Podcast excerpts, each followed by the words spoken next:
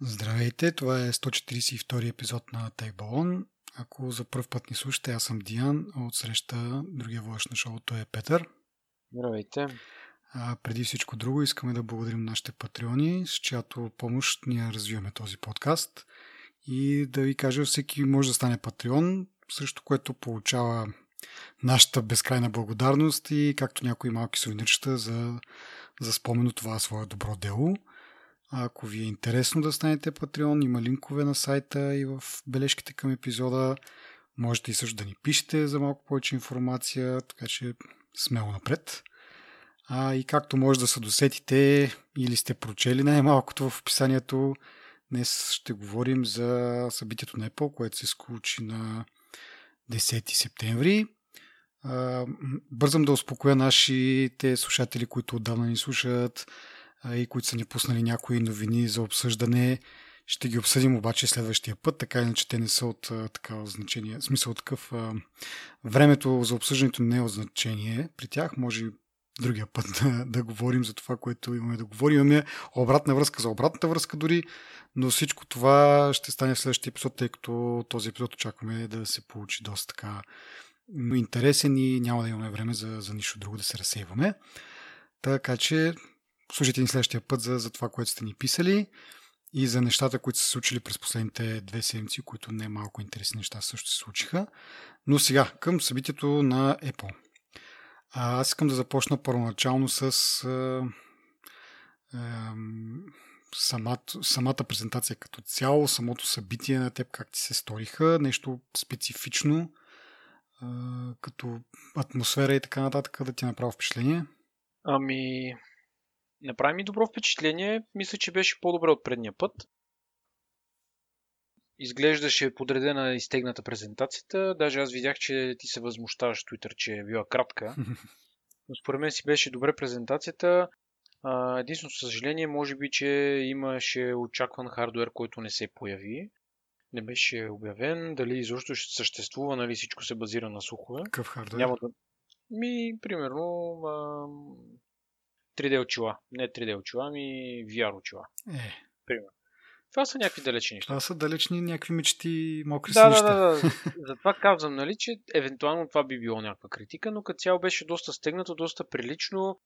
Фил Шилър беше с изгладена риза, даже беше загащил. Мисля, че беше много добре. Да. Графиките като цяло ми харесаха, рекламите, които бяха се постарали, доста се бяха постарали да... Така, даже аз на края на презентацията си мисля, че понеже те там говорят за хардуери, за възможности, за такива неща, нали, за външен вид и така. И си мислех, викам, в действителност, ако примерно 60-70% от това, което разправят е вярно, нали, смисъл, те се бяха много постарали с снимки, и с видеа, и с примери, и с каквото искаш, нали, ще бъде много добре. Този път така съм по-доволен от презентацията. И мисля, че успяха да кажат каквото искаха да кажат и да го кажат правилно, нали? Mm-hmm. Леко ме дразни Тим Кук, който ми изглежда леко изкуствен в смеха си, примерно. Но, нали, сега не може да такъв да му е смеха наистина, нали? Не е критика. Претренирал е според мен презентацията. Ма имаш имаш един готин момент, в който обявяваше, мисля се, цената за Apple TV+, или цената, или това, че ще бъде една година безплатно с покупка на ново Apple устройство и такова някакво много готино шръгна, такъв смисъл, повдигна раменете някакъв, ето, нали? Това трябва да... Беше готино такова някакво малко човешко, нали, излезна малко от роботската си роля. Иначе аз искам да оплаках се в Twitter, че малко кратка ми се стори, заради това, че той в началото точно Тим Кук почна с това, че няма време да си казва, нали, той по принцип винаги си има там едни 15-10, да кажем, минути, в които обяснява, нали, за ритейл и някакви други, нали, customer satisfaction и такива истории. И тук обаче почна, нали, няма време за моите апдейти, имаме толкова много да ви кажем, нали, което такова някакво сега ще има тук супер много неща, а в крайна сметка те дори, нали, стандартното им събитие е 2 часа. А в случая приключиха за час и 40 минути. Нали, това от една страна, че някакси така създаваха това впечатление, че имат кой знае какво да кажат, нали, че бъде супер припряно. Обаче като гледаш самото събитие, нали, или дори записа, виждаш, че хората не бързат, както има от други случаи, нали, други събития, в които едно през друго супер бързо, защото имат наистина много неща да кажат. А всъщност се оказа, че той в началото не е дал тези обичайните си апдейти, защото на края на презентацията всъщност изкараха новия шеф на ритейл, Диедре Обрайен, мисля, че се казва дамата, която даде тези апдейти, които по принцип Тим Кук дава. И защо го направиха така? Защото искаше да наблегне на програмата за връщане на стари айфони и получаване на нови срещу някаква отстъпка. И това за... че самите часовници вече не са в някакви предварително избрани комбинации, а можеш там на място да си правиш каквото си искаш, нали, как си искаш да ги събираш, нали, часовник с веришка и така нататък, което, нали, нямаше как да стане преди самото обявяване на новите айфони и на часовниците. Така че, да, до някъде имаш смисъл. От друга страна, нали, не беше чак толкова натъпкано, както очаквах, както създаде такова впечатление. И отделно, че имаше някои неща, които бяха според мен излишни. То в последните години все повече се обръща внимание на някакви технически детайли, които по времето на Стив Джобс никога не е било така, нали? Е, тук толкова мегахерца, толкова такова, толкова транзистора и такива истории. Винаги е било, нали, работи 5 пъти по-бързо, 2 пъти по-бързо, няма значение, но няма някакви чак такива, колко казаха, 8,3 милиона транзистора, милиарда. Не знам си колко, милиарда, добре, не знам си колко изчисления в секунда и такива, чак такива специфични неща не е било. Ама именно предвид, че трябва да придърпват андроидските юзери, които се впечатляват основно от това. Колко гигабайта рам има моят телефон, какъв му е процесора, с колко ядра е. Те неща са крайно видими в сферата на света на Android. Те едно време ги е имало тези същите хора, които са интересували от това, но Apple не им е обръщал чак толкова много внимание. Сега, може би, защото няма какво толкова да кажат. Сега просто според мен искат да повишат още печалбите си.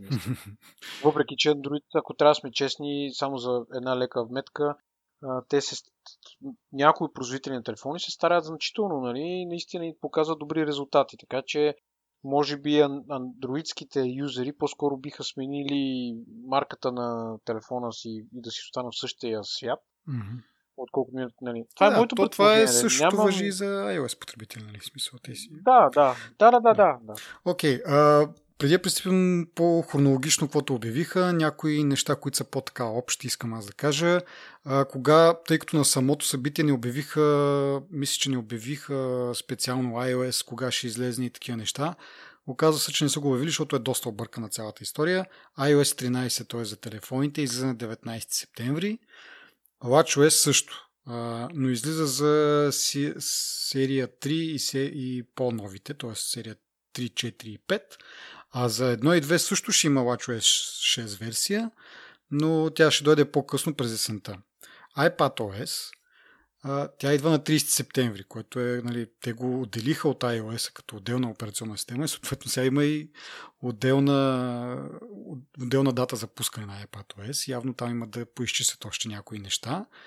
iOS 13.1 също излиза на 30 септември, което ме кара да си мисля, че може би iPadOS директно ще бъде 13.1, няма да е 13.0 нещо си. Както и tvOS също излиза на 13 септември.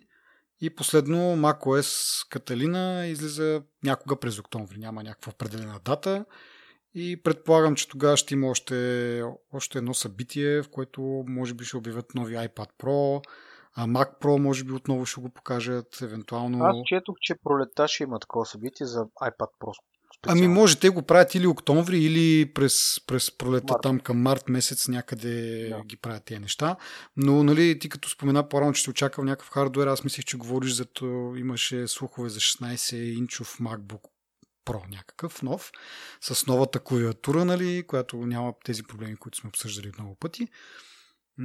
Та може би евентуално през октомври ще има такова събитие, което да покажат Mac Pro, MacBook Pro, евентуално iPad Pro или пък да го запазят това за март, но и да отново да покажат macOS Catalina, че го пускат така или иначе, да припомнят какви са функциите. Иначе още нещо пак за операционните системи. Някои неща, както говорихме и предния път, няма да ги има от самото начало в iOS 13. Дори някои неща ще бъдат забавени след iOS 13.1, т.е. те няма да бъдат в 13.1, може би 13.2 или нещо от този род, и това са споделяне на аудио чрез AirPods. Тоест тази функция, която с два AirPods могат да се вържат към един телефон или два комплекта AirPods. Също така това HomeKit, Secure Video и също тези рутери, които ще бъдат специално сертифицирани за работа с HomeKit. Споделяне на папки в iCloud Drive, HomePod и AirPlay 2 устройства, които могат да вкарваш в някакви сцени и автоматизации, също ще бъде забавено. Image Capture API, което е да се използва камерата и способностите на камерата от други приложения, и screen time ограничения за комуникация. Това, между другото, сега разбрах, че го има, преди това не сме го обсъждали, но явно можеш да забраниш, освен колко време мога да ползваш дадено приложение, можеш да забраниш и с кой да си комуникираш. Обаче, доколкото видях, настройките са или да разрешиш с всички да си комуникираш, или само тези, които си в контактната листа, което според мен не е кой знае какво ограничение за децата ти. Примерно искаш да им кажеш след 9 часа да не могат да си чатят като ненормални цяла вечер. Както де. И последното е автоматичното четене на съобщения от Siri. Това е когато имаш AirPods, когато ползваш AirPods и получиш съобщение, автоматично Siri ти изчита това съобщение, което не знам колко е важно или не, но това са нещата, които остават. Има още едно. Отвъд iOS и iPadOS 13.1, което е едно. Има едно, което се нарича Deep Fusion. То е част от камерата и това е нов начин, който използва Machine Learning и Neural Engine, който има в процесора. С 9 снимки, То също ще дойде с софтуерен апдейт малко по-късно. Да, това просто беше честа с... Да, мисля, че въобщавам. Да. Окей. И друго, не знам. Имаше един слух че ще има обратно безжично зареждане. Т.е. от телефона ще може да си зареждаш AirPods. Това също не го обявиха. Може би са го замислили слуховете са, че е било доста така напред с имплементацията, обаче в последния момент са решили да се откажат. Мен като цяло тая функция никакъв смисъл няма според мен. Това съм го говорил даже и когато мисля, Huawei първи го опуснаха това като опция. На практика друг телефон няма да тръгнеш да зареждаш, пък AirPods ти си за да го вършиш, ти трябва да си някъде в движение, пък те AirPods трябва да стоят точно отгоре в едно положение. Не ми се струва това, че нещо може да се случи в джоба ти, пък ако си седнал някъде, примерно ти като си у вас, имаш къде си го заредиш, като си навънка, евентуално на кафе някъде. Не знам, някакси много малко използваемо ми се струва това като цяло. Не знам, аз би го ползвал. Значи по принцип AirPod-ите на мен доста... примерно един път седмицата зареждам кейса, горе-долу, на моя usage. Плюс-минус 10 дена го кажи. Ама, примерно, аз много често имам доста динамичен начин на живот и събота, неделя, от понеделник до петък почти не сядам. И като хода някакви, докато карам, пътувам много често в провинцията, докато карам, едната възможност е да си го зареждам от запалката, което ми е възможност. Обаче като сляза от колата и като кажа, аз не се сетих да си зареда с AirPod-ите и приноса цял ден, можеш да използваш тая опция като за аварийно зареждане. Ма как би я ползвал? В смисъл, ти казваш, имаш си така нещо зарядно в колата, излизаш от колата и тогава сещаш... Тя да ядеш все някога. Да, в смисъл, бързината, знам сега. То няма, защото не носиш кабел с теб. Ако евентуално си забрал кабел, това ти е някакъв крайен вариант. Да, окей. Пак не мисля, трябва пак да рискуваш телефона, наистина.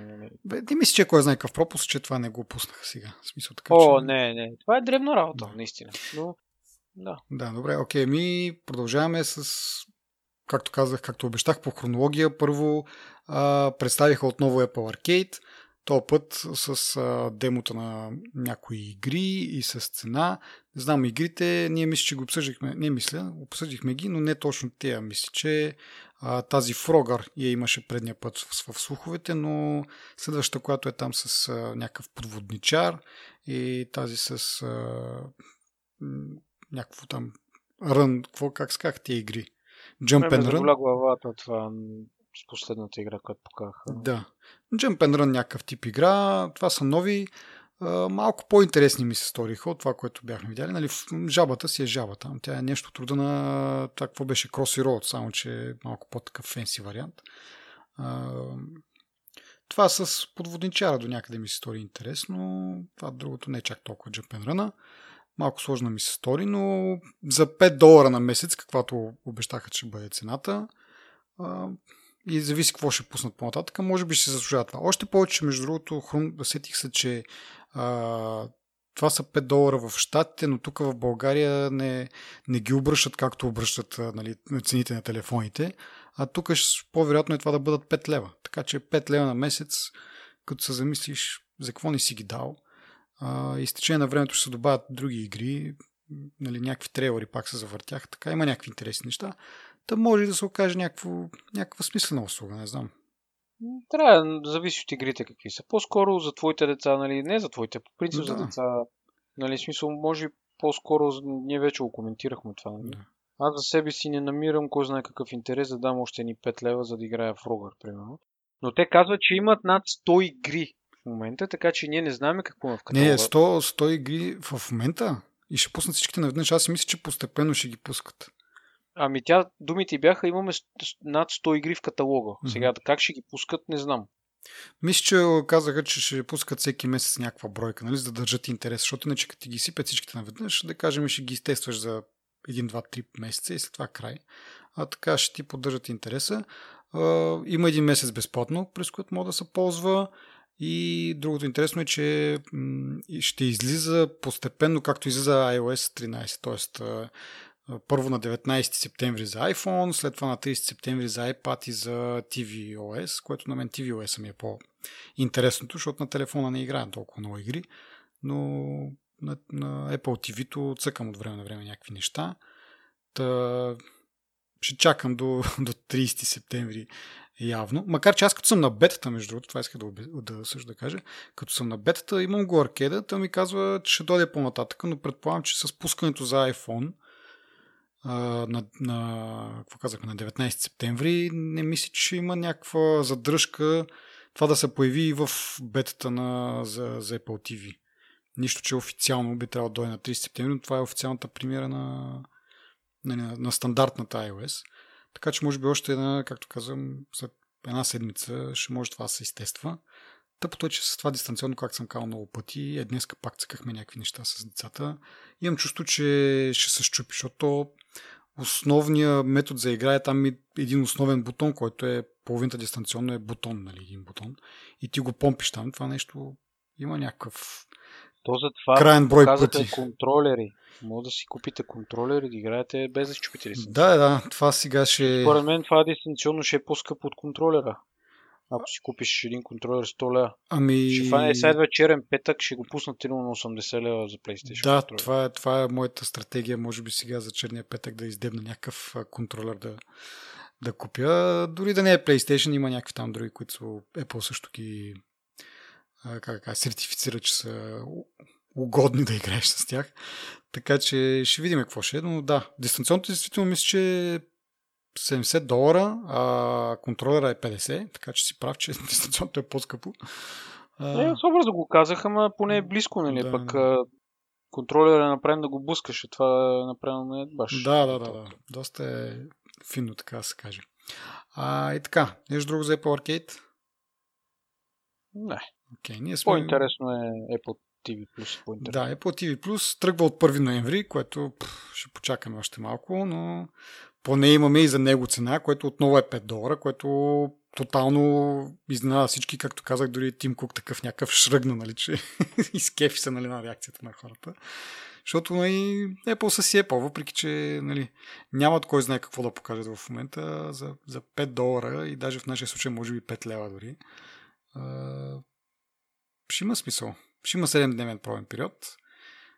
И другото, което е, нали, готиното, което казах, е една година безплатно с ново Apple устройство. Което мисля, че е one time. В смисъл, един-единствен път сега ще го направят като някакъв такъв, да я знам, някакъв бонус. и вече до година няма да ги има тези неща. Няма със всяко ново устройство да получаваш, според мен.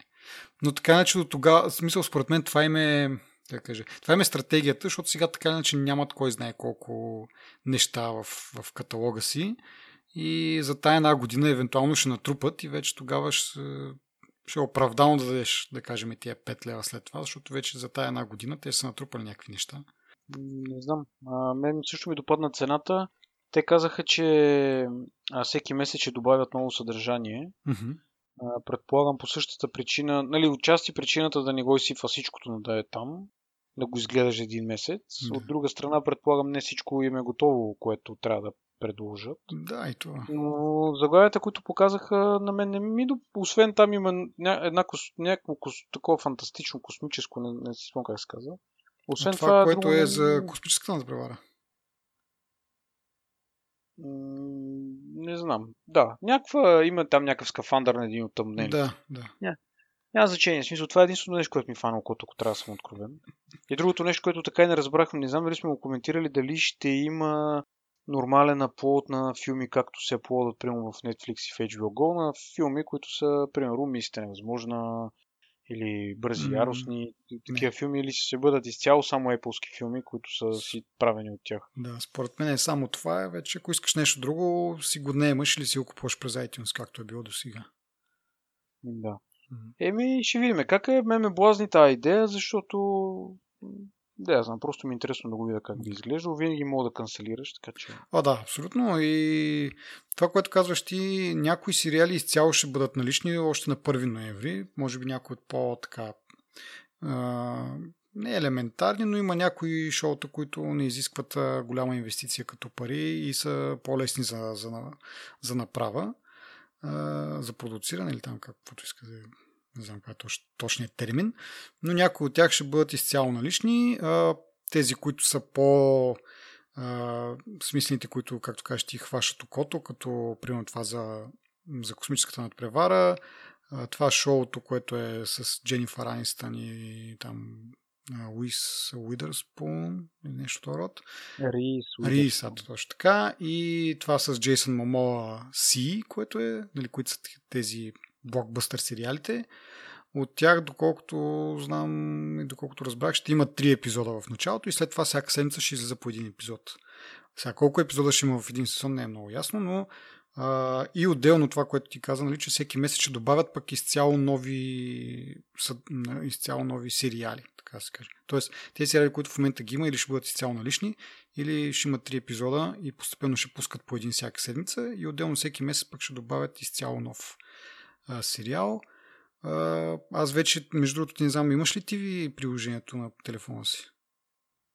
Не. Защото аз го нямам, проверих днеска за 3 го, но пък на Apple TV-то, вече като влезеш в Apple TV приложението на Apple TV-то, защото съм с бета, както стана ясно вече, да повторя, там вече ги има някои от сериалите и може да си ги запазиш, да ти каже когато вече са available, т.е. на 1 ноември, като пристигнат, ще има някаква нотификация или нещо от този род. Ще почне да ти ги предлага да ги гледаш. Така че, да. Някой от тях. Снупи в космоса също има. Като си говорим за космоса.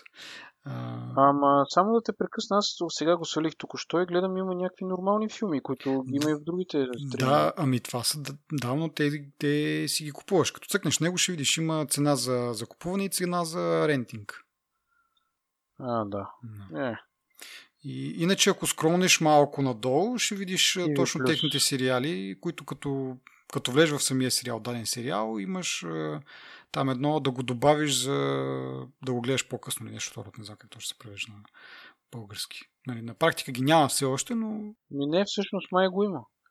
Какво има? Трябва да свалиш апликацията на Smithsonian. Добре. Съжалявам за отклонението. Добре, продължавай. Да, ами това е общо за Apple TV-то. Цената доста сносна. Няма бъндъл, както се очакваше, но може би, защото така иначе цените са толкова ниски, че може би няма нужда от бъндъл, защото то се очакваше Apple TV-то, както казах, да е $10, имайки предвид Apple, че са някакви такива, че искат малко повече пари, отколкото всъщност се предполага, че трябва да искат. Но в случая пък изненадаха ни в другата посока, че някаква смислена цена до някъде може би от това, че Disney Plus е $7 и те няма как да кажат повече от това, защото малко няма много смисъл с техния каталог в момента. Интересно, конкуренцията какво ще направи? Ако Apple не качват чуждо съдържание за гледане на стриминг, според мен конкуренцията няма да има чак такъв удар. Няма да понесе. Няма. Защо не знам дали ще го усетат. Не знам.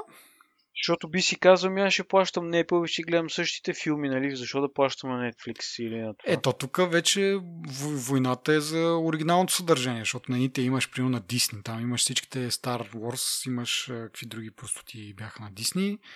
Нали? На Apple имаш сега тяхните оригинално съдържания, на Netflix имаш, нали, някакво оригинално съдържание там. По-известно какво беше Stranger Things и такива някакви истории. Нали, те бълват какво ли не, като оригинал. Така че проблема идва от там, не от това, което е общия каталог, нали, на някакви такива third party студия, така да се каже. Еми да, ма въпреки това, че покрай оригиналното съдържание минава и нещо неоригинално. Еми допълва, да, допълва. От тази гледна точка HBO-то мисля, че там те са най-големите в това отношение. Но пък имат малко оригинално съдържание. Не, там сега да. Game of Thrones и така нататък. Да, знаем. Окей. Ами, нататък? Да. Ами, iPad, 7 генерация. Разликата е, дисплея е по-голям от 9.7 на 10.12, което... 10.2. Аз какво казах? 10.12, да, добре, окей. Да. 10.2, да, което доближава го до iPad Air, той е мисля, че 10.5 като размер на дисплея, но разликите са в това, че този най-евтния iPad, който сега пообновиха малко, дисплея не е ламиниран, няма слой против, такъв специален слой против отблясъци, няма True Tone дисплей, който аз толкова много съм свикнал вече на телефона, че това може би ще изглежда доста зле. Нали, синкаво. Също не поддържа тази широката гама от цветове P3 гамата. Така че има доста разлики. Цената се запазва $330. Запазва се също и процесора, което ми беше малко странно.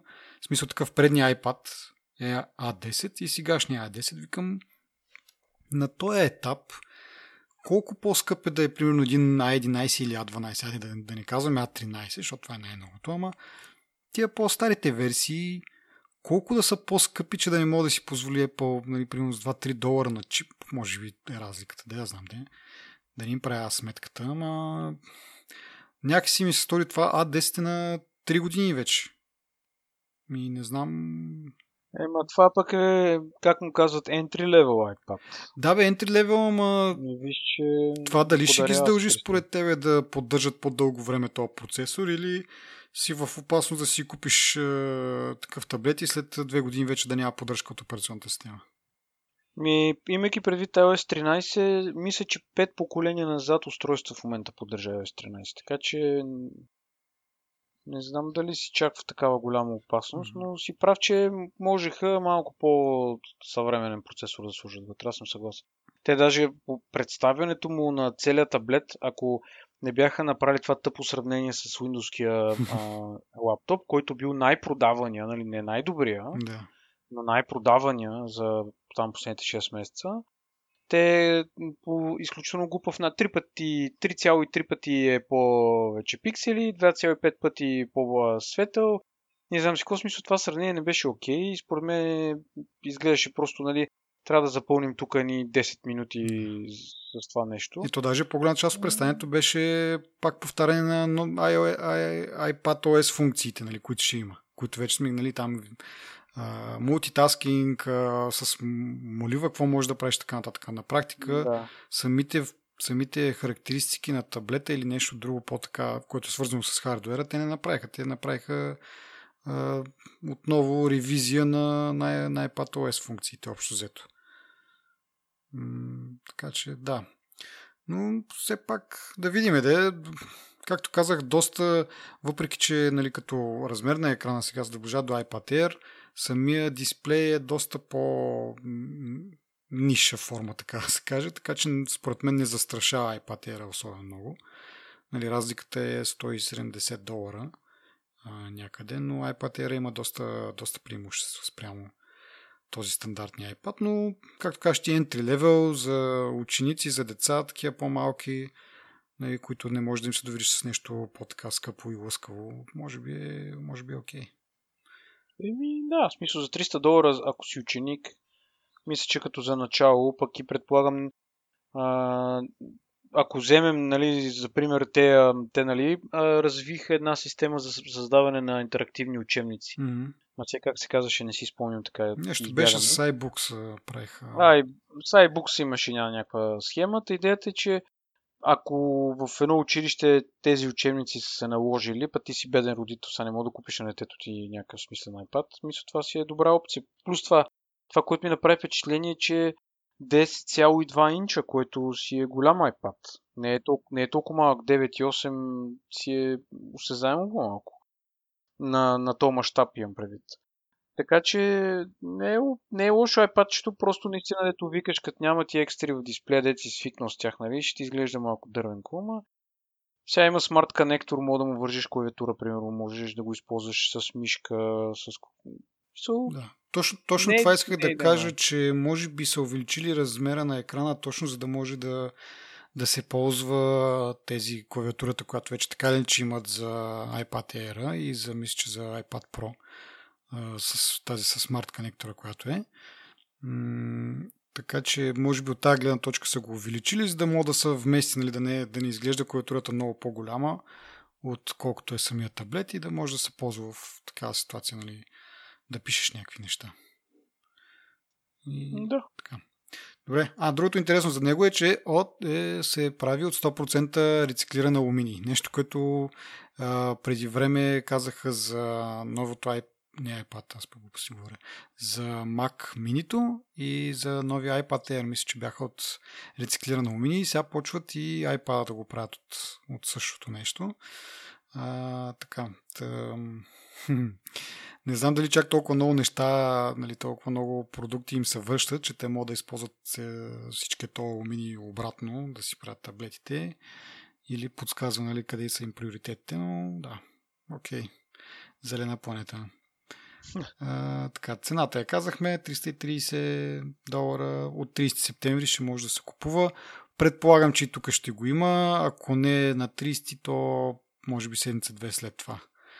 В последно време, от няколко години дори, доста време, гледам, че няма забавяне при таблетите. Почти ако не на същия ден, то много скоро след това.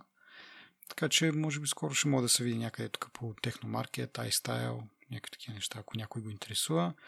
Цената тук съответно ще бъде малко по-различна. Някъде гледах, че е €380. Но да, това си е стандартно, така да се каже, с мита, ДДС-та и така нататък. Така, Apple Watch, да продължаваме ли към него? Много яко. Кажи, айде, ти отдавна се точиш на Apple Watch. За мен е специално този апдейт, пак не е кой знае какво. Сега, ако имаш, примерно, Apple Watch 4-та версия, сега заради един екран, който е постоянно опуснат, не мисля, че чак толкова плюс, ама... Не, даже това, което ми скефи мене в цялата работа, в цялата презентация. Какво ти скефи? Нали, да, така, те прекъсна грубо. Може би е очудващо за всички, обаче това, което най-много ми хареса в представянето на Apple Watch е тези health проучвания, които правят с него. Това е нещо, което доста значително така повече ме привлича, нали, ми е по-интересно, отколкото техническите характеристики, които дори само да ги отбележим е това, което ти каза, нали, единствено е този LTPO дисплей, който всъщност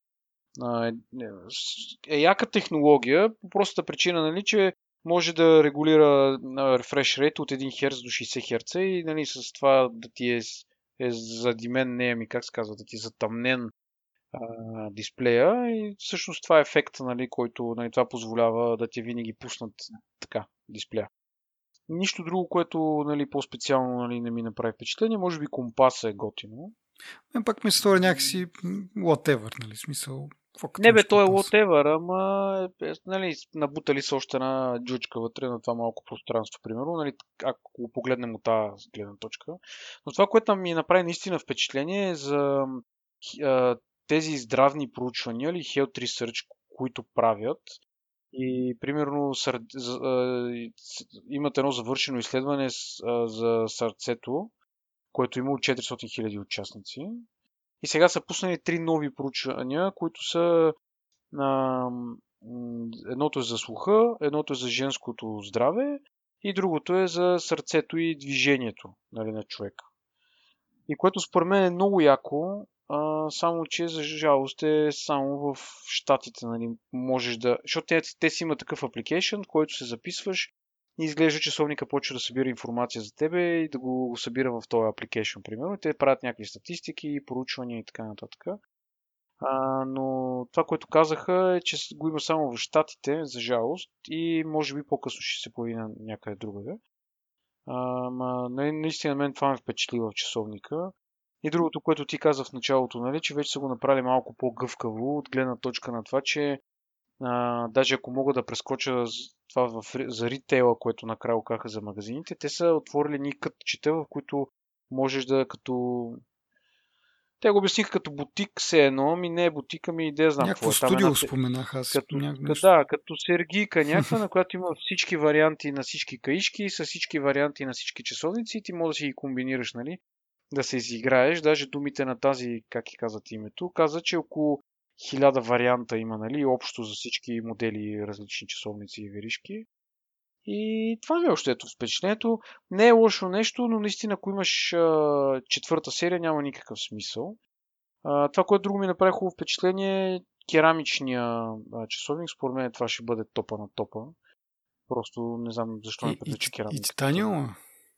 Да, естествено, но керамиката конкретно... Аз затова си купих бял iPhone, защото им изглежда керамичен отзад. Той не е керамичен, но просто бялото е такова бяло, нали? Не е изкрящо бяло, ами едно леко като мръсно бяло е. Не е и мръсно бяло, ами много е странно. И като го гледам и имам чувство, че е керамично. То не е, пак да кажа. Та, нали, това е, което ми направи впечатление. И другото, което е, нали, че са оставили трета серия да се продава за $200, което вече наистина много ме блазни. Нямам в момента, не ми е точно това на газа, нали, часовници да си купувам, но за $200 мисля, че трета серия си не е скъпо. А би ли, нали, си го купил? Защото разликата, в смисъл, като дизайн е доста различно е. Все пак четвърта и сега пета, нали, четвърта вече спират да я продават, но и пета версия, тя по същия начин изглежда, е с доста по-голям дисплей в същото тяло един вид, в същите външни размери. Да, едното е $400, едното е $200. Нали. Да. Мисъл, часовника си е... бих си го купил, мисля. Не съм сигурен. Пак ти казвам, това е може би серията, която ми привлича най-много. Сега четвърта серия, като не се продава. Ни колеги вчера говорихме в офиса, вчера ли беше кога, че си ровичкат... Не, във вторник, като гледахме представянето тук с един приятел, ти го познаш, той ми беше казал, че за неговата приятелка на търг в момента гледа някакъв часовник. Това да, в магазини и така нататък, нали, не е от Apple, но някакви други типа на техномаркет, нали, и аналогията в щатите Best Buy. Предполагам, че ще се продават още, нали? Мисълта ми, че може би ще са на по-ниска цена и ако четвърта серия на прилична цена, нали, може би повече си продава четвърта серия. Да. И това е другия въпрос. Тук Теленор преди един месец се напълниха с такива часовници, точно преди представянето на този, което за мен беше много странно, защо наляха толкова пари сега. Нали, аз предполагам, че са купили, нали, прилично количество, за да могат горе-долу да продават някакви. Не знам колко са, но все пак са инвестирали някакви пари. Кажи да го пуснат за $300. Нали, между двата, този е новия $400, стария е $200, четвърката го пуснат за $300. Окей ли ти е като цена? Да, може би ми е окей. И просто няма да имаш Always On дисплей, което, както казах, готино е като функция, ама не знам дали си струва по 200 лева горе. Все тая, мисля, че не си струва 200 лева тази функция със сигурност. Имайки предвид, че на тебе ръката никога не ти е в... Примерно, ако ти е на нощното шкафче, искаш да видиш колко часа, окей. Обаче, ако ти е на ръката, ти винаги като ти мръднеш, той светва. Мисъл, той е... Той те обясниха там в какви ситуации, но това не ми стори достатъчно добра аргументация. Ясно. Сега де при тренировките, може би наистина там си се вързал на възел и не можеш да си мръдаш ръката, виж къв ти е точно пулса, примерно, ако това те интересува. Но в повечето случаи да. Интересно обаче, че това нещо не ликна. Нали? С всичките слухове, които имахме за какво ли не е, нито iPad-а, който да кажем, че не е чак толкова интересен, но пък това с Apple Watch нали, имаше слухове, че ще почне да следиш съня. Това всъщност не се случи. Поне официално не са обявили нищо. Но пък никъде не се чу за Always On Display. И много така приятно изненадан бях, нали, смисъл така, че... Това имаше някои слухове, които за телефоните, примерно, които дори не са верни. Да, то там телефоните е брутална история, нали, смисъл. Много са... слухове да искаш. Но въпросът е, че за Apple Watch те, нали, много хора се чуиха дали въобще ще има някакъв апгрейд и ако има апгрейд, той ще е по-скоро в цветове, нали, и в веришки, а не толкова, нали, някаква такава, пак казвам, не си струва $200, но все пак е доста основна функция. Другото, което е между всяка сещам, този дисплей, същия дисплей е в серия, тази четвърта серия.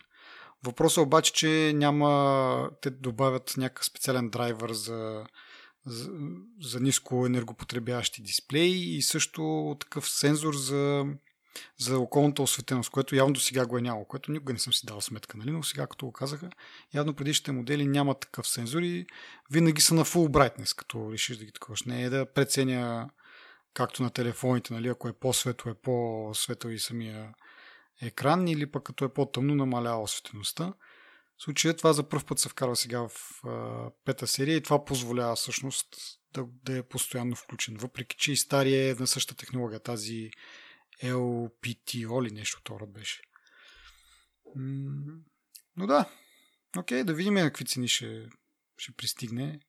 Може и да се оборудваш, да разказваш. Аз пък ще казвам за моя Garmin да ги сравняваме. Направим едно сравнително ревю.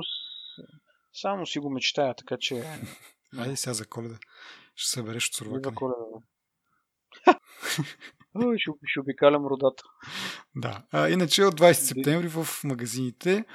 Много интересно пак да кажа, че както и с iOS нямаха някакви специални дати обявени.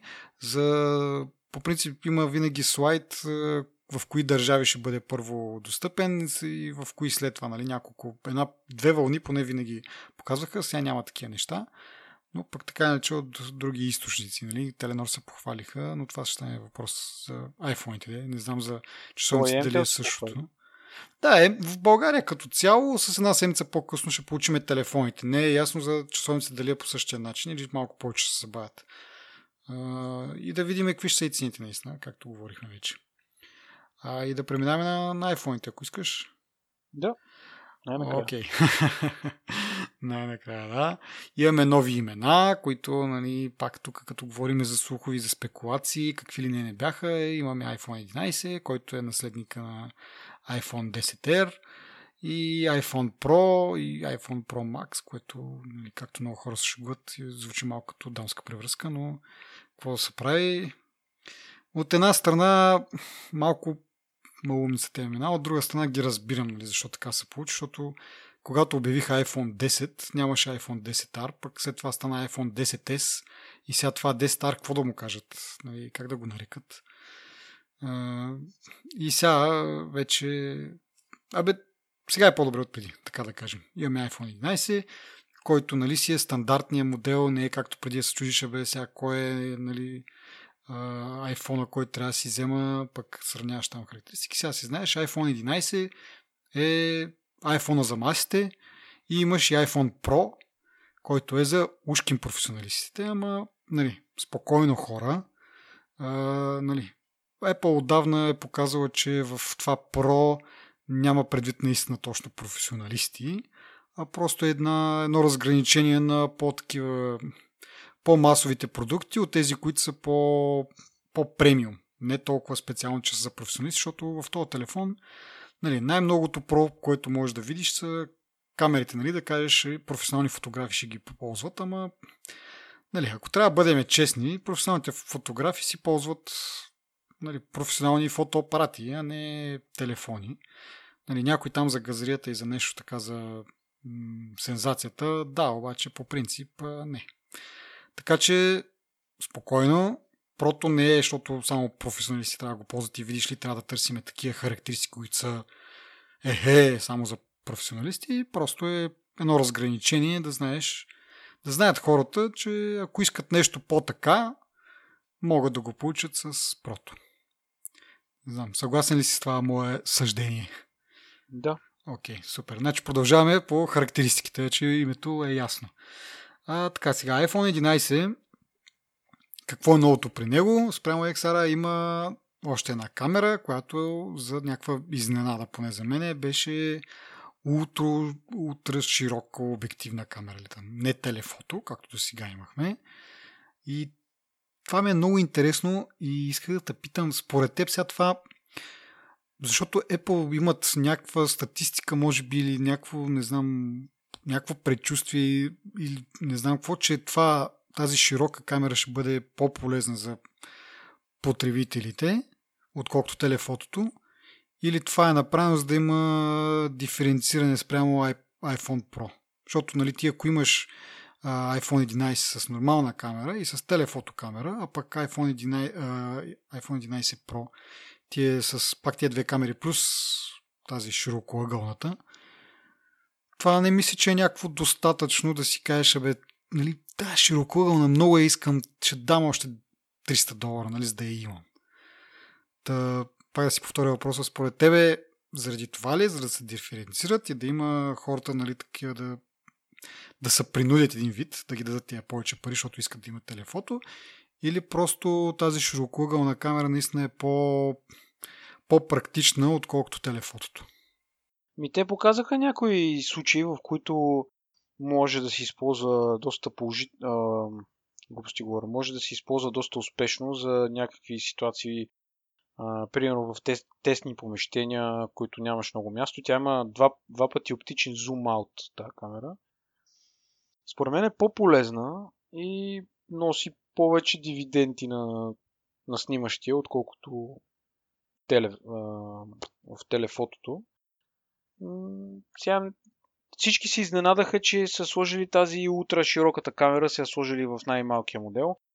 То се очакваше там да е телефотото, пък тази да е само в Pro моделите.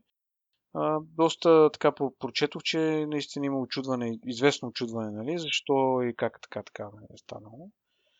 Но като цяло, да, според мен има повече смисъл в нея. Защото в телефотото, много рядко ми се е случило да я използвам тази камера, първо. Не съм снимал толкова далечни обекти, второ, нали, то това е свързано. Докато широката камера ще се съберете повече хора да се снимате и ще може да се съберете на снимката, нали. Който е по-честия случай, на рождения ти ден, на детето ти ще има 20 деца гости, примерно на неговия рожден ден, ще ги събере всичките, нали, ще бъде много по-удобно и според мен е по-удачната камера във всеки случай. Не мисля, че на някой ще му липсва телефотокамерата. Мене телефотото, знаеш как, защо ми харесва? Защото не е много често, но имало е случаи, в които примерно там някакви кървави луни или едикви си луни, луната имаш някаква пълнолуния, е супер готина и така като я гледаш, е гати огромната луна. И като я снимаш, тя е една малка точица, едва се забелязва, не знам. Нали. И от тази гледна точка телефотото ми харесва, защото може да зумнеш и поне да е това, което искаш да снимаш, което ти виждаш да е малко и това, което снимаш да е малко по-близко от това, което снимаш. Ти там в Самоков като ходиш и понякога полстваш снимки на мусала. Това е също. Гледаш супер яко, нали, примерно пролетта, още има сняг горе, супер яка гледка. Снимаш го, тя е една мижева планинка, там едвам се вижда. Нали, с това е със стандартната камера. И с ултралайт е още по-зле, но да кажем, че нали, снимаш със стандартната камера и то не пресъздава точно това, което ти виждаш и това, което тебе те е впечатлило. Много е сложно да го пресъздадеш с каквато и да е камера, според мен. Какъвто и да е обектива, много е сложно. Мисля, че с телефото поне е малко по-така. Нали, смисъл. Не бе, той е по-така, ама ти си там на място и го виждаш и го усещаш. Да, бе, да, това е друго, нали, но въпросът е, че иначе трябва да кропваш, от което се губи резолюция и стават едни квадрати там, едни такова. Абе, гадно е, маже се, прав си. Да. Ама според мен е по-честото използване, по-честия случай, в който нали, ти трябва по-широка камера, нали, да събира повече неща. Не. Е, виж за селфито, което аз мисля, че имам 5 селфита изобщо в целия си живот, но по принцип виждам го там, нали, където широко обективната камера ще свърши работа, но нали, те това Google го направиха с Pixel 3, мисля, че беше тази широката камера, широкоъгълната камера. Нали. В това виждам смисъл, въпреки че не съм основен фен на селфитата. Както казваш ти, като съберете 2-3 човека, то никой не се вижда иначе. Но пък основата, не знам, по-скоро си, мисля си, че е заради диференцирането, защото иначе какъв ти е стимул да си купиш iPhone Pro? Имаш същия процесор, какво друго би те мотивирало да си купиш? Дисплея е... Да. Okay. Дисплея е сериозна разлика. Прав си. Какво друго? Да знам, бяха го... Представиха го много по-адекватно и много по-можещо. Нали. Да не говорим, че този дисплей има 1200 нита, нали, пиков brightness, на български не знам как е brightness, осветеност ли какво, което е двойно на XS-а. В смисъл, значително е примерно 2 милиона към едно контраст, което е двойно на XS-а. Това е LCD-то, но в крайна сметка това не е телевизор. Еми не, ама има разлика при експириенса. И според мен, дето ти го каза, те се опитат, нали, 11 най-ефтиния вариант да го направят, нали, като основния телефон, който да си купуват хората. Според мен много голяма част от хората просто ще ги дават тези $200 разлика и ще си купуват Pro варианта, защото първо е по-добър. И примерно, ако забеляза на 11, казват, имаме тук Spatial Audio, нали, което е някакъв алгоритъм се мисли, не знам точно как се казва. Да, който това е като 3D. Като 3D звук, да. Точно така. Като 3D звук и Dolby Atmos. И после идва Pro-то и казват, всъщност, нали, HDR10, Spatial Audio, Dolby Vision, Dolby Atmos и зарежда там, нали, примерно няколко неща. Сега, те най-вероятно от към аудио, най-вероятно същите са налични в това, но Dolby Vision, HDR и така нататък, това нещо го прави дисплея. И ако ти си човек, който не са ти проблем $200, според мен на много хора няма да са им проблем $200, според мен по-голямата част ще си купят Pro версията. И хора, както беше с XR-а, те казаха, нали, това е най-популярният iPhone, не знам си какво. Не съм убеден в това. Наистина не съм убеден в това. Виждал съм на 2 места, може би съм виждал XR, около мене в метрото и така, нали. 2 пъти или 3 пъти. През цялото останало време, днеска се возих в метрото, имаше 3 XS-а около мене само. Това искам да кажа, че според мен хората по-скоро бих си купили по-скъпия вариант, въпреки че сегашния е вече с 2 камери. Една от камерите, която всъщност дефинира прото, нали, с широката камера, но пък е 6,1 инча, нали, което е между двата про телефона, което, нали, също може би ще се вземе в предвид. И те всъщност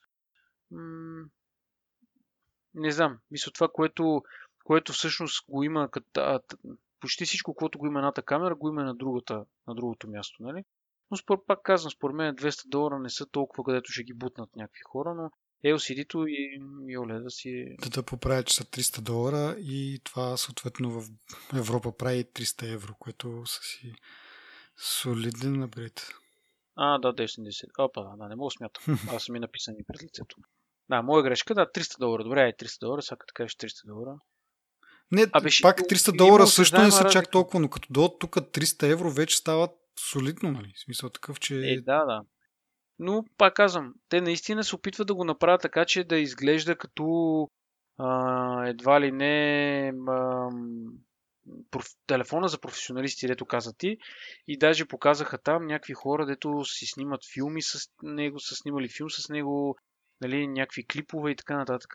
те хора наистина знаят какво да направят и как да го направят и наистина изглеждат окей нещата. Не уточниха на тази презентация дали всички показани видеа и снимки са били едитвани след iPhone. Mm-hmm. На едното видео само казаха, това е едитвано на, нали, снимано и едитвано на iPhone. Да. Но не уточниха никъде да са добавени специални филтри и ефекти, нали, и на снимки и на видеа, така че това ми остана малко интересно, защото предния път казаха, нали, ето това, всъщност на всеки iPhone от 4 насам, когато се показват снимки, нали, някакви, да покажат колко добра камерата, винаги казват, нали, това не е пипано да, в Photoshop, да, примерно. Това, както го виждате, така е слязло от телефона, само е свалено и така, нали, това винаги го казват, не го казах хонеда. Сега, дали го пропуснаха, дали е умишлено или без дискът, нали, е факт. Да. Та, не мога да кажа, но ако трябва за себе си да говоря, може би бих взел OLED-а, просто защото OLED-а си е OLED-а. И то е с 2 пъти по-силно осветяване, с по-2 пъти по-голям контраст, с 15% е по-енергийно, нали, ефективен. Има... И най-интересното, че дисплея, който е в Pro-то, технологията, която е взета за него, е използвана за направата на Pro дисплеите на Apple, които ги показаха, нали, по-рано. И оттам имаме Super Retina XDR вече. И оттам имаме Super Retina XDR, което наистина качва нивото много. Според мен до някъде си е малко помпане на маркетинга, ама... О, не. Аз това иска да кажа преди малко. Маркетинга на тази презентация се представи на много високо ниво. Нали? В смисъл, нещо, което не бяхме виждали, може би, от известно време, поне аз не съм забелязал и усетил, но маркетинга в сегашната презентация беше на много високо ниво. И това е нещо, даже, което... В какъв смисъл много високо ниво? Че много лъжат и мажат или че са го направили така някакси... Не... Значи ние не знаем дали лъжат или... Просто не, защото мажат. Сега като айде кажеш да супер рейтинг на XDR, то е някакси малко... Как ти кажа? Малко като едно време, като тиш да си купуваш касетофон и на него пишат 1000 вата, то всъщност, нали... Нали, с големите такива лепенки. Да, ама тук няма как да изложиш толкова много. Защото какво значи Super Retina XDR? Нали, смисъл? Ми означава, че е значително. Примерно, нали си спомняш едно от най-големите подигравки към предния iPhone и по-предния, демек 10 и 10S?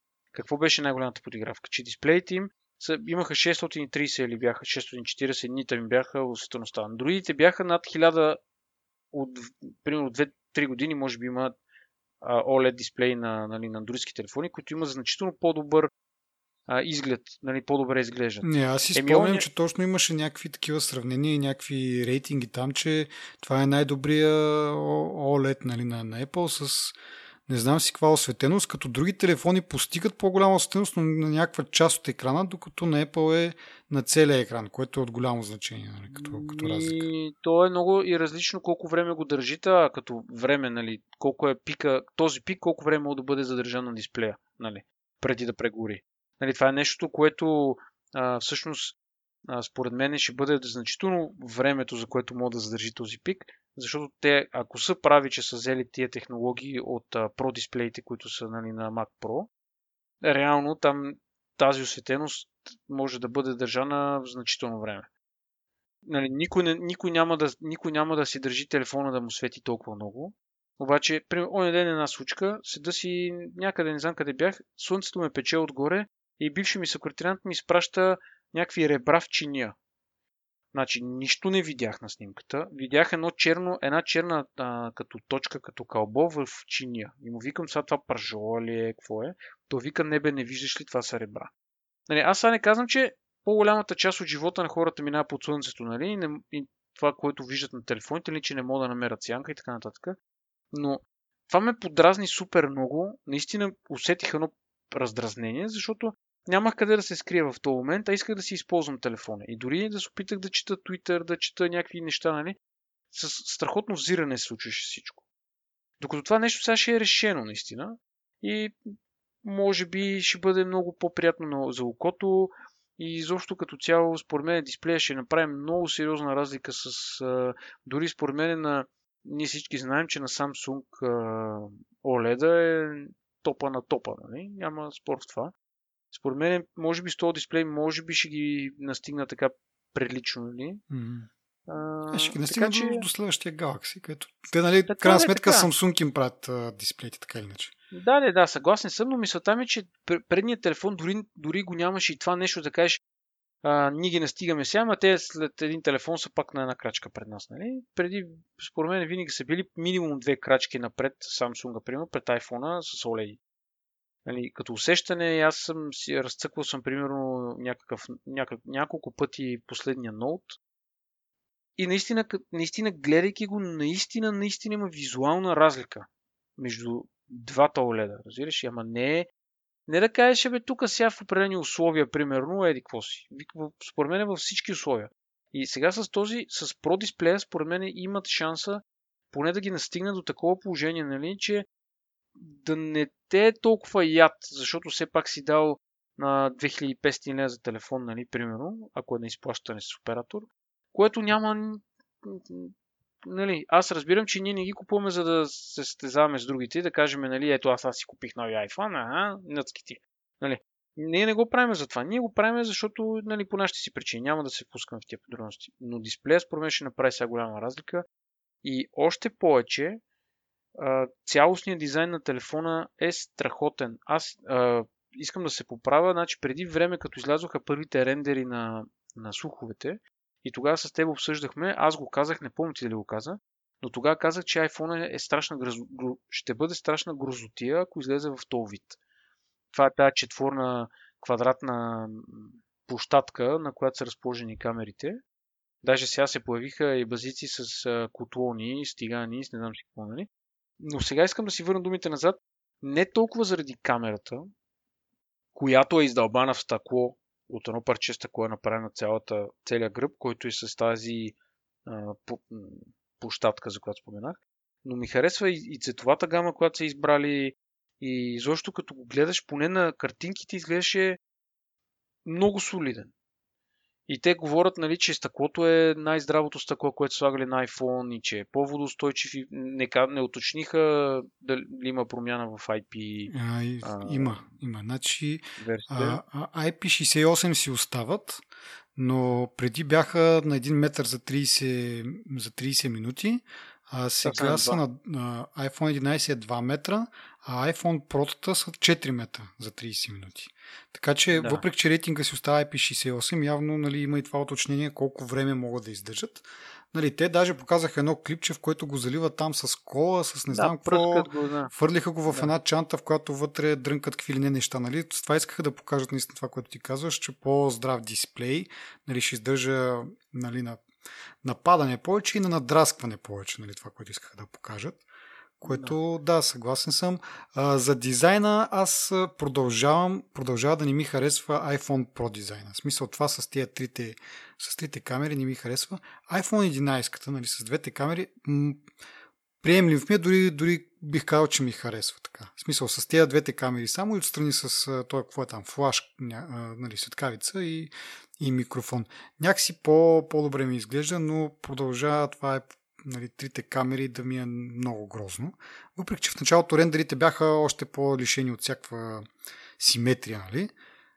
Това поне сега има симетрия, що годе, но пак да кажа, грозно ми iPhone Pro-то. 11-ката по-добре. Дори бих казал в някои ситуации симпатично ми. Ние това го говорихме и за 10, като се появи, там с тази камера, която сега, нали, като не е. В крайна сметка ще свикнем, но това исках да кажа просто. Грозно ми е, но какво да правиш сега? В смисъл... Това е тук ключовия момент с маркетинга, защото рендерите, които показаха, снимките, които показаха на телефона, бяха много добре направени, аранжирани, цветово, бяха изкрящи, бяха красиви. И наистина ми хареса, примерно зеленото е супер готин цвят. И това, че го вкарват, нали, според мен ще продаде много такива телефони, само заради тъпият цвят. Както на времето се продаваше златното розово, което нали, беше големия хит някога си. Аз да се върна обаче на камерите. Така. За iPhone 11 сега тези две камери ще позволят вече някакъв по-смислен или, как да кажа, дължа се на хардуера портрет мод. Преди портрет мода беше софтуерен, т.е. засича къде има лице и всичко на заден фон го блърва, нали, за да го има този бока ефект.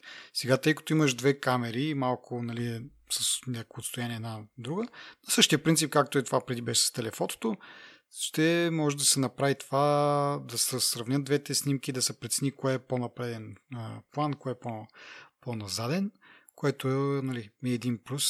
И вече, нали, както се похвалиха и те, не само на хора мога да правиш бока ефекта, на, нали, домашни любимци, на всякакви предмети обзето, защото това вече не разчита да разпознае нали, обекта. Другото, което е това, което ти каза в началото за Deep Fusion, което, нали, computational photography събира няколко снимки в едно, което много ми напомни.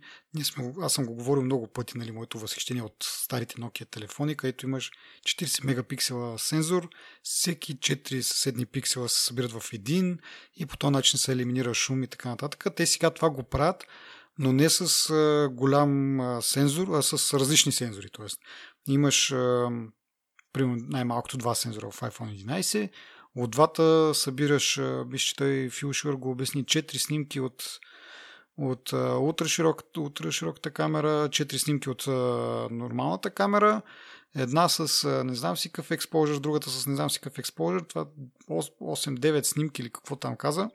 9 снимки са точно. Събират се в една, като се изчистват в процеса, се изчистват шума, нали, и грешките, които евентуално могат да възникнат. Така че това на мен ще ми бъде супер интересно. Както казах, аз отдавна съм запален по тази идея.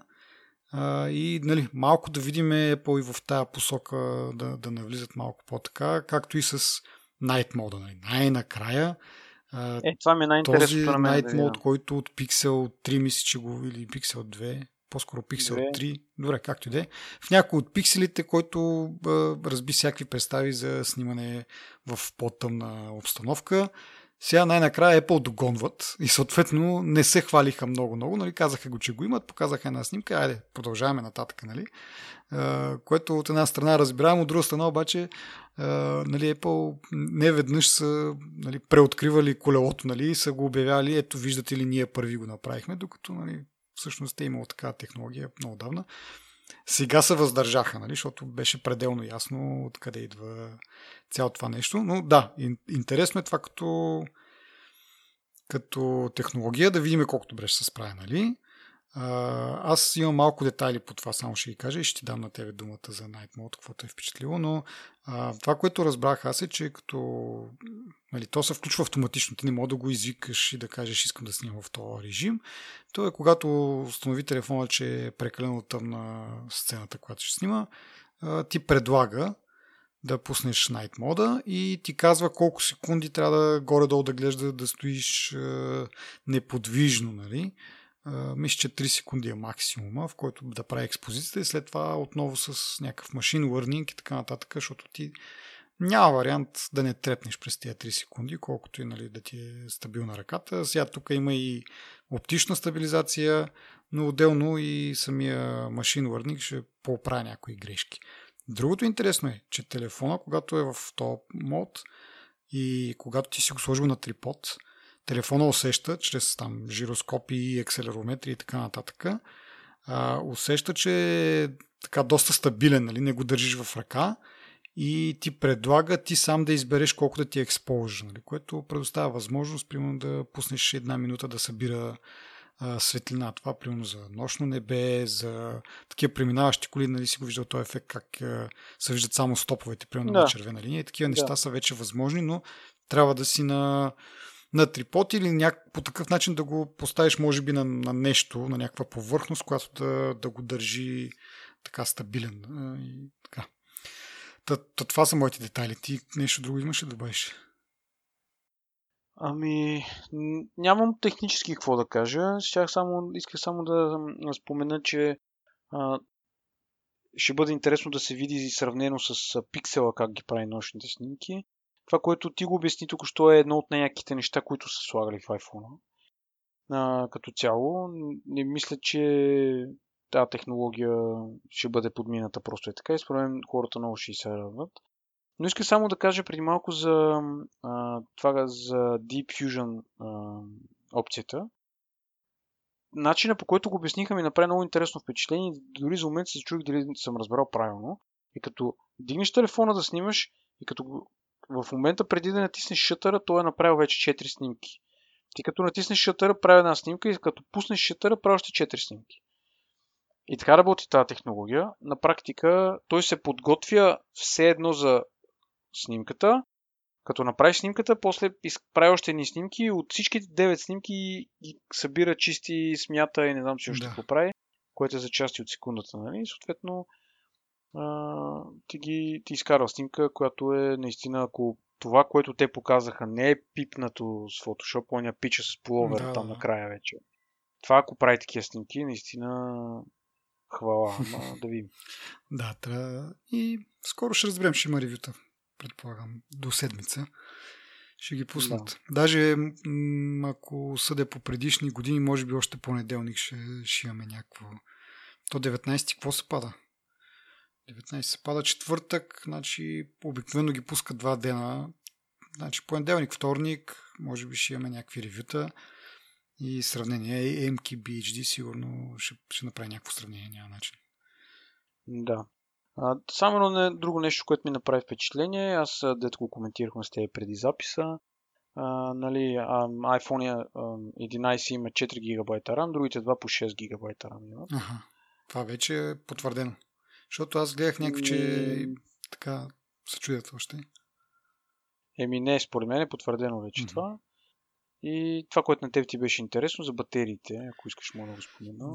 Да, кажи. Значи, защо ми е интересно на мен? Така, значи, преминаваме за частта с A13, новия процесор, новия чип от Apple, който, нали, те надълго и на широко обясниха колко е така енергоспестяващ.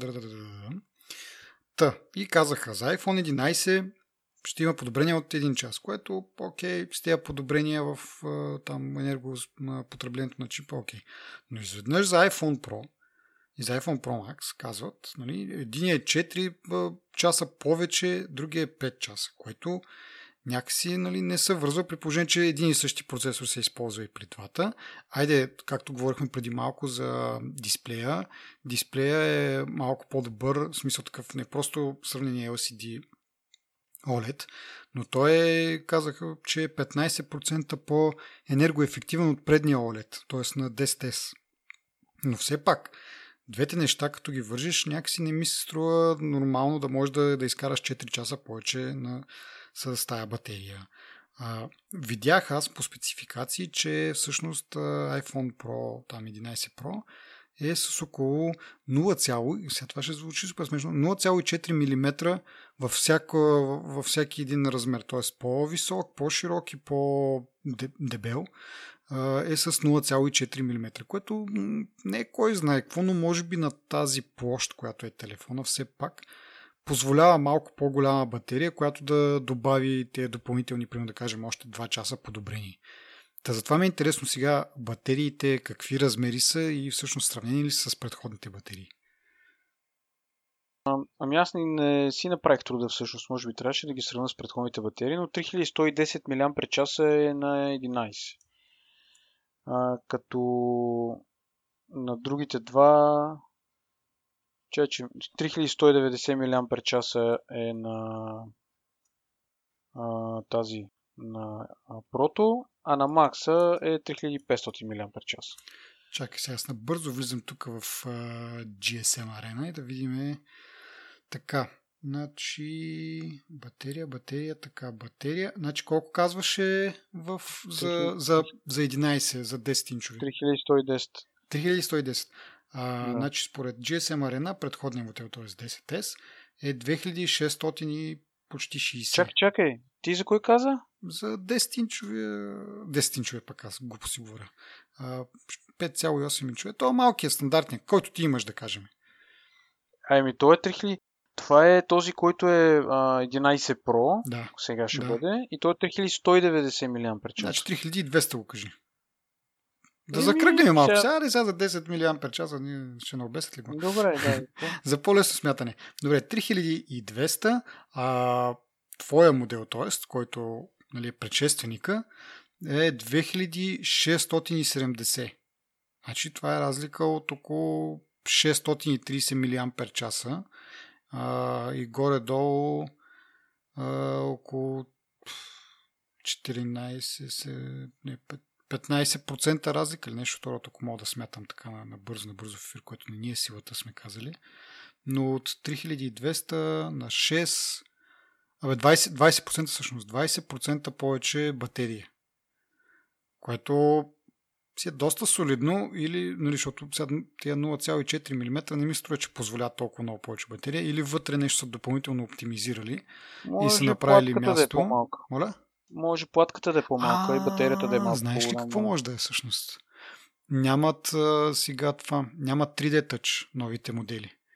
Имат само Haptic Touch, което е просто задържаш пръст на телефона. Тоест, доколкото знам, това нещо е обемно и може би от него доста място да са спестили, като го няма вече, и по този начин да са увеличили толкова много батерията. Защото 4 часа са си, да. Абе, изглежда има разлики. Това си прави, нали, виж на XR. Да, и между другото, сега това е другото нещо, което аз исках да обсъдям по-надълго, широко с тебе. Сега, A13 е Bionic. Значи аз си спомням, че миналата година, когато излезна 12-ката, той пак беше Bionic. И A11 всъщност беше първия Bionic. Преди това всяка година имаха различно име. A10 беше Fusion, A11 беше Bionic, A12 пак Bionic. И тогава се зачудихме, даже си прослушах епизода, чудихме се защо, нали, няма ново име. Нали? Това дали е защото няма особени промени в дизайна, или просто защото, т.е. основни подобрения в производителността и така нататък. Или защото това е все пак S година, и, нали, то също пак едно и също, т.е. няма особени подобрения в дизайна, или просто всички от тук нататък ще бъдат наричани Bionic, поради някаква причина, заради невронния енджин или нещо от този род. И, нали, оставихме си, пак както обичаме казваме, ще видим до година какво ще стане. Ето сега до година дойде. И имаме трета година подред Bionic чип, който отново, нали, пак има някакво подобрение в производителността. Това, което те казват, е 20%, което не е особено много. И може би наистина това име ще го има, докато вече не се смени тотално архитектурата и не почнат да наблягат, нали, не измислят някакъв друг енджин вътре, да вкарат някакъв основен, който да... Аз имам една малка поправка. Не е малка разликата в перформанса и в това, какво може да прави. Дават го до 20% по-бърз процесора CPU-то и до 40% GPU-то. Така че това си е значително... Значително, ама имайки предвид, нали, в същото време казват 40% по-енергоспестяваща. Нали? Не знам дали е така думата, но да, 40% по-малко енергия употребява този процесор, този чип като цяло. Нали? Дали ще е процесора, дали ще е GPU-то. Нали, както и преди е ставало дума, ти имаш два варианта в такава ситуация. Единият вариант е да, нали, с подобряването на технологиите, нали, оптимизирането на процесора и така нататък, можеш да избереш или да му вдигнеш производителността и да запазиш същото енергопотребление, или да оставиш производителността същата, а пък да намалиш енергопотреблението. Те са избрали горе-долу по средата между двете, но все пак батерията, особено при промоделите, изключително много вдигат нагоре нивото, което е окей сега, нали, смисъл ние се радваме на това, обаче като се замислиш, те следващата година какво ще направят пак, защото те не, от тук нататък според мен няма да кажат, ами миналата година беше 15 часа живота, сега ще е 10 часа. Нали, никога няма да направят регрес. Разбираш какво искам да кажа? Защото всяка година преди това те винаги са избирали да направят процесора по-мощен. И винаги нали, живота на батерията винаги е бил 10 часа. Каквито и оптимизации да правят, каквито и подобрения, нали, там по тези процеси, които са от 10 на 7 нанометра, от 14 на 10 нанометра и така нататък. Всичко това предполага, че тези чипове могат или да бъдат по-енергоспестящи, или да бъдат по-мощни. Apple винаги са избирали това чиповете да бъдат по-мощни за сметка на батерията. Сега обаче има някакъв обрат в стратегията. Нали? Защото пак казвам, те един път като кажат тук има повече батерия, повече назад не могат да се върнат. Не могат да кажат следващата година тук намалихме живота на батерията, защото еди какво си.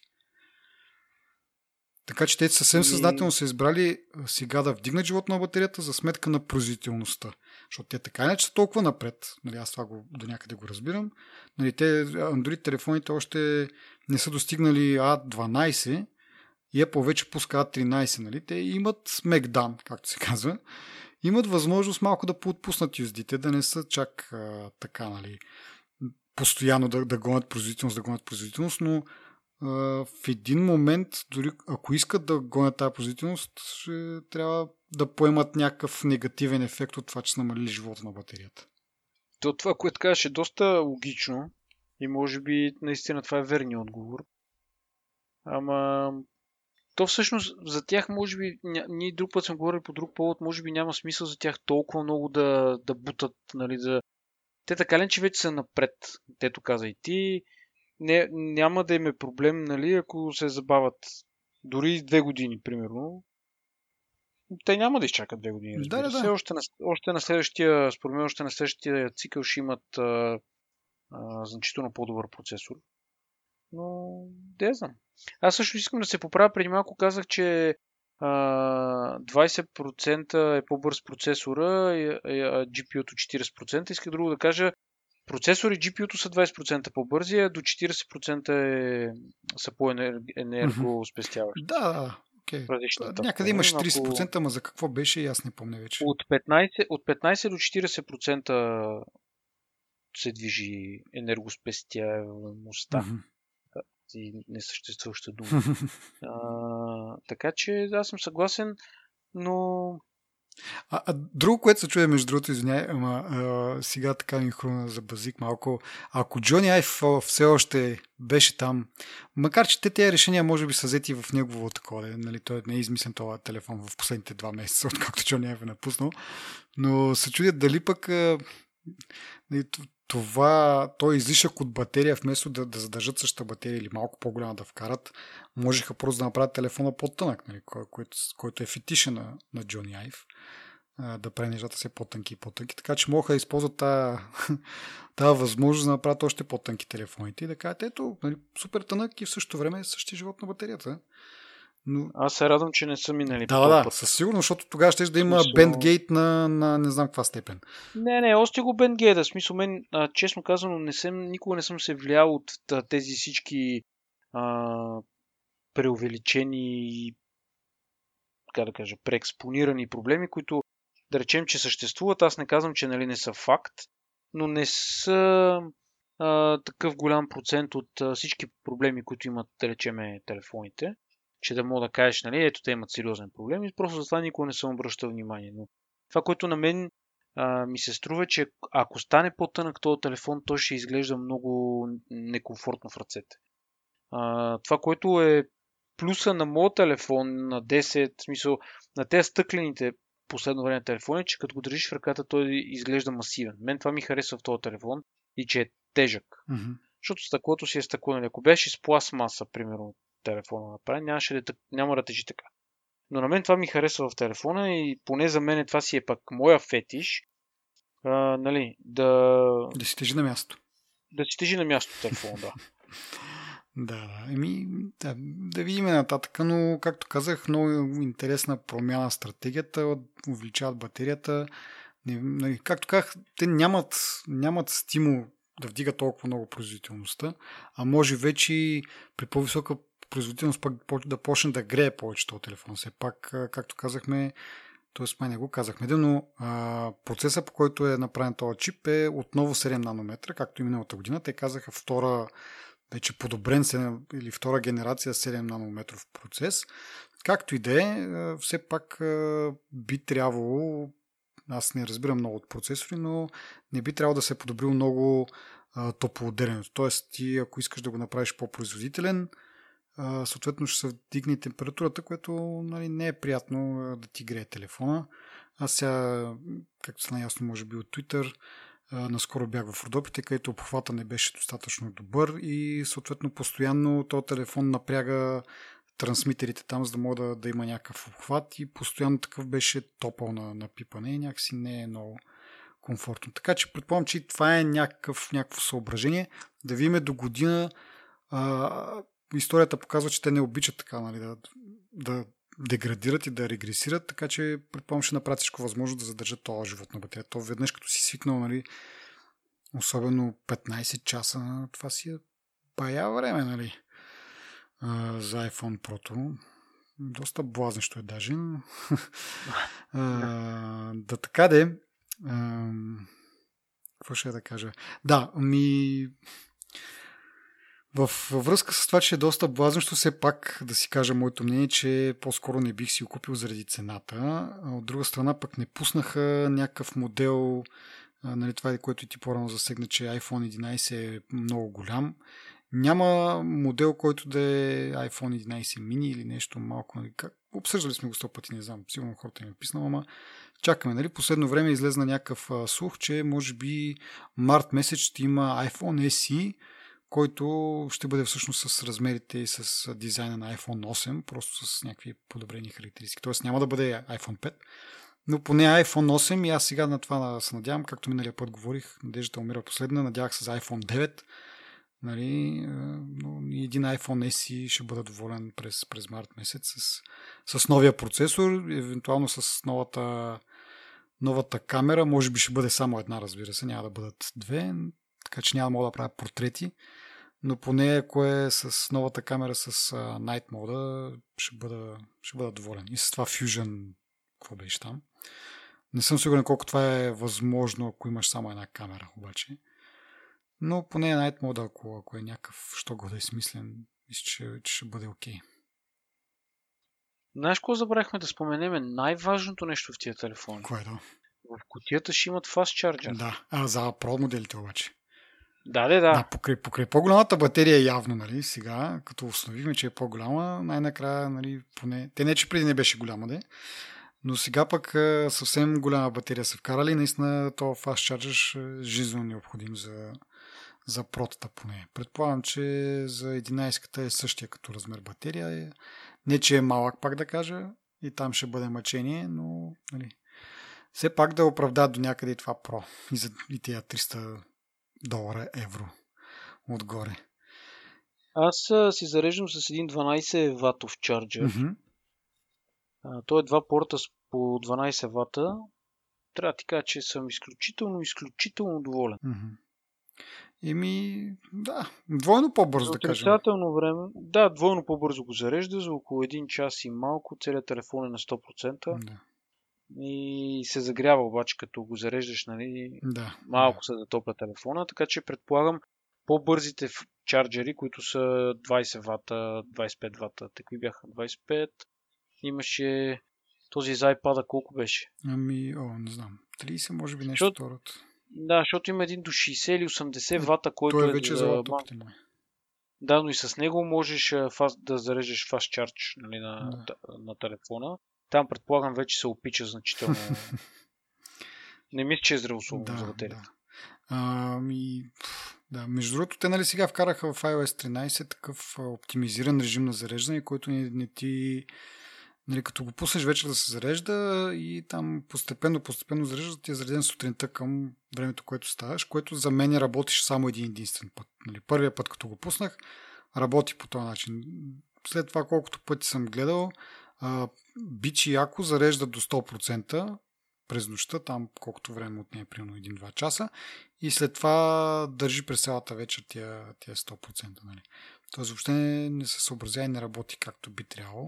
Да се надяваме, че го правя, защото това наистина, нали, с това бързо зареждане или пък зареждане през цялата вечер, дори да е бавно, пак не е окей за батерията. И да се надяваме, че в 13, което ще излезе, нали, след една седмица, ще поправят тия бъгове. Между другото, имат голяма възможност за това. Малко излизам от темата за iPhone-ите, обаче преди това, както коментирахме с тебе, бетата излизаше, всяка седмица излизаше нова бета.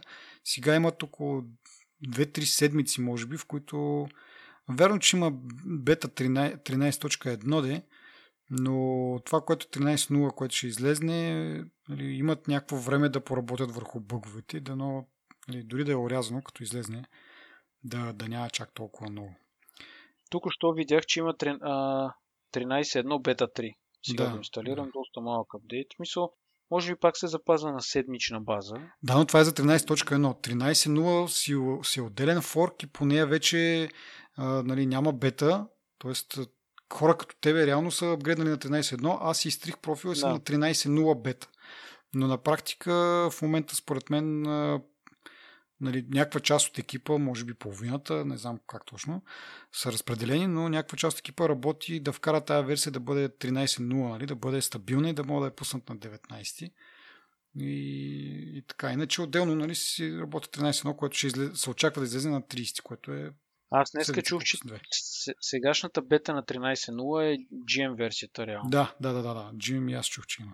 Но така, да се върнем на iPhone-а, защото имам още няколко неща. Те са малки всъщност. Първо, когато обявиха Байоника и за да го покажат колко е мощен и така нататък, ми направи впечатление, че това беше момента, в който те се подмажат на Китай. На китайската публика. Защото винаги във всяка една презентация те имат нещо, което така да реферират към Китай. Най-често е WeChat. Най-често използват WeChat в някакъв пример. Сега обаче направо си поканиха такава китайска компания, която е разработила там някаква игра, която до някъде прилича на... Имаше едно Blade нещо си едно време. Какво беше... Игра. Това е една рицарска, дето младеше. Да, дето нея доста често я използваха по едно време, доста поредни кинотове я използваха за пример. Сега обаче те май спряха да го разработват това нещо. Сега, не е точно също, да не казвам сега голяма дума, но много прилича. Както и да е, важно е, че поканиха си там китайската компания да покаже, че са в добри отношения, може би. Че не се сърдят за тия прости, които можеха да се случат всъщност. Това не се случи реално.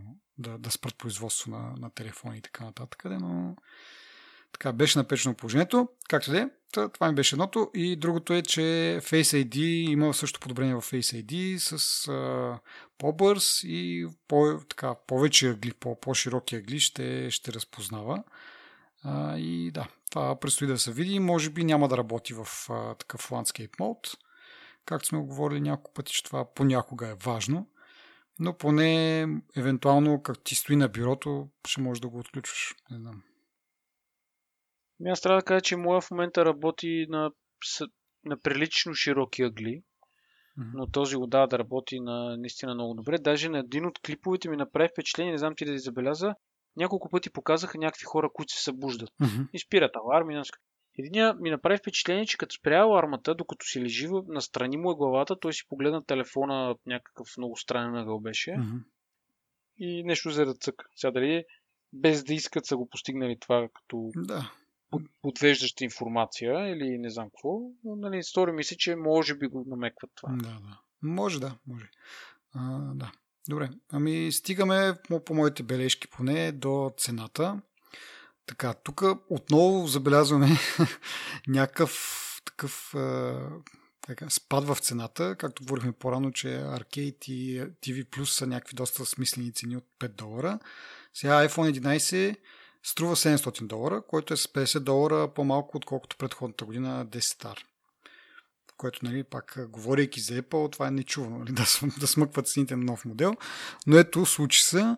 В България обаче как са нещата, или по-скоро в Европа, 64 гигабайта е €800. Вече нагоре е €849, €969. Но това пак е по-ниско, защото аз онзи ден гледах цените, както в предния епизод говорихме всъщност. Мисля, че iPhone XR струваше $1650 някъде, а сега ще струва поне $100 по-надолу.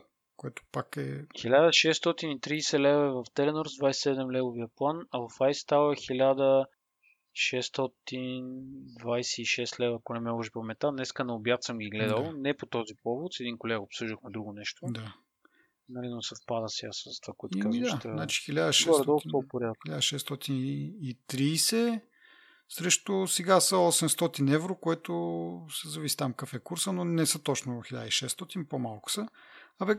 Горе-долу 70-80-100 лева може би ще има разлика, което е положително. Пак да кажа, че не виждаме често Apple да сваля цените. Говорили сме няколко пъти, че е нужно някаква промяна в стратегията и явно това е някаква част. Както казах преди малко, сега остава да пуснат и пак по-малък Телефон, който е още по-евтин. 1360 лева. 1369 лева. Да, но това е с плана. Ти го говориш с плана. Аз говоря без план, че е 1600 или 30, как ти си го дял в iStyle, или 50. Мисля, че го гледах. Нещо второ беше в Теленор. Чакай. Разликата беше много малка на изплащането.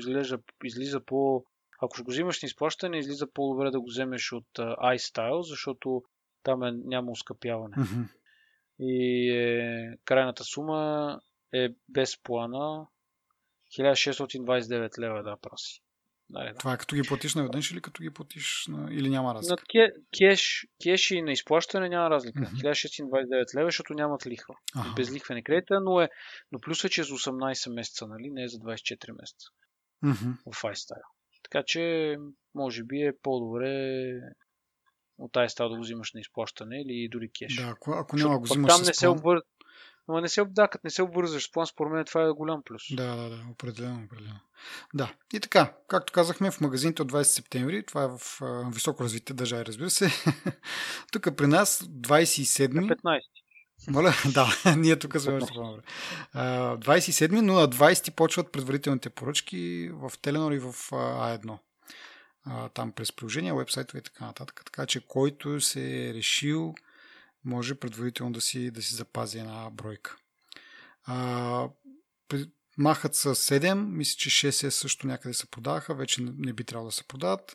Остават 10R и 8 също да продължат да се продават с $150 надолу от цените, които са били преди това, което също по принцип Apple сваля с $100, но и по-старите модели всяка година. Този път 150, което пак да кажа, че нали, така малко нетипично, но може би наистина, както се надявах аз и ние не се надявахме да си вземат някаква полука от последните няколко 3 месеца, в които им падат продажбите. И така, дали е заради това, дали пък и може да е комбинирано, да имат повече устройства, на които да има повече услуги, на които да вървят. Не знам коя е причината, но в крайна сметка потребителя печели, според мен. Естествено, да. Да, добре. Ами нещо друго за iPhone или за нещо друго, което сме пропуснали? Твоите бележки нещо има ли допълнително? Моите бележки, не знам дали обърнахме внимание. Има в щатите имат една програма, която сега пускат Apple Trade-in се казва. Ако си върнеш телефона, можеш да вземеш примерно 11 за $400, 11 Pro за $600 и Pro Max за $700.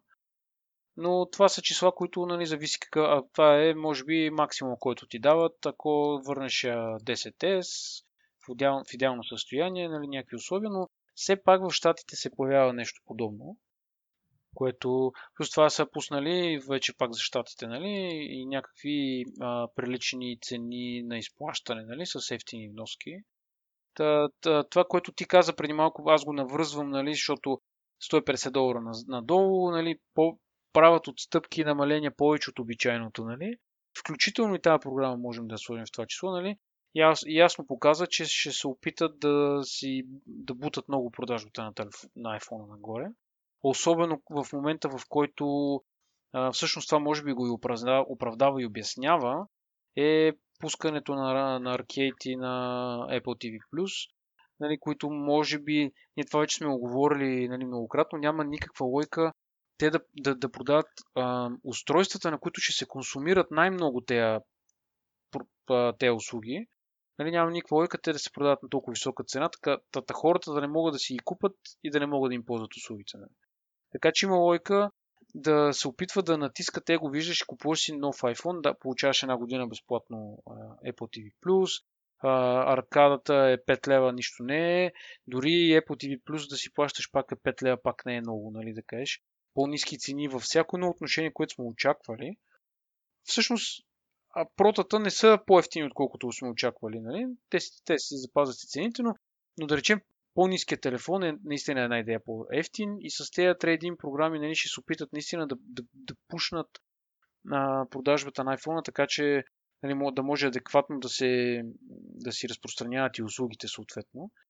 Защото и това сме споменавали, че ти вече като си тежко инвестиран в тяхната екосистема, нали, и прави го по-трудно за тебе да си купиш следващия телефон, защото е по-скъп, примерно, но пък нямаше много голям избор, защото прехода от тази екосистема към Android, примерно, може да е доста болезнен. Да, доста тежко е.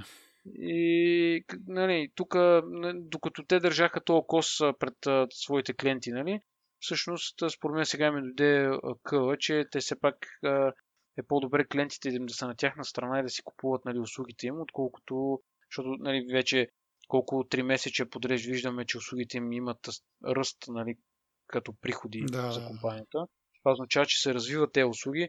Има логика да продължават да ги натискат, да се развиват още повече. Така че аз го оправдавам цялото това нещо с цените, нали, точно заради това нещо, че всъщност нали, натискат услугите. За да имат повече платформа, на която да развият услугите. Еми да, естествено смисъл. А между другото, да, излезна друго нещо в тия две седмици, докато нали, между двата епизода, че всъщност има бета версия на Apple Music с web вариант. Тоест...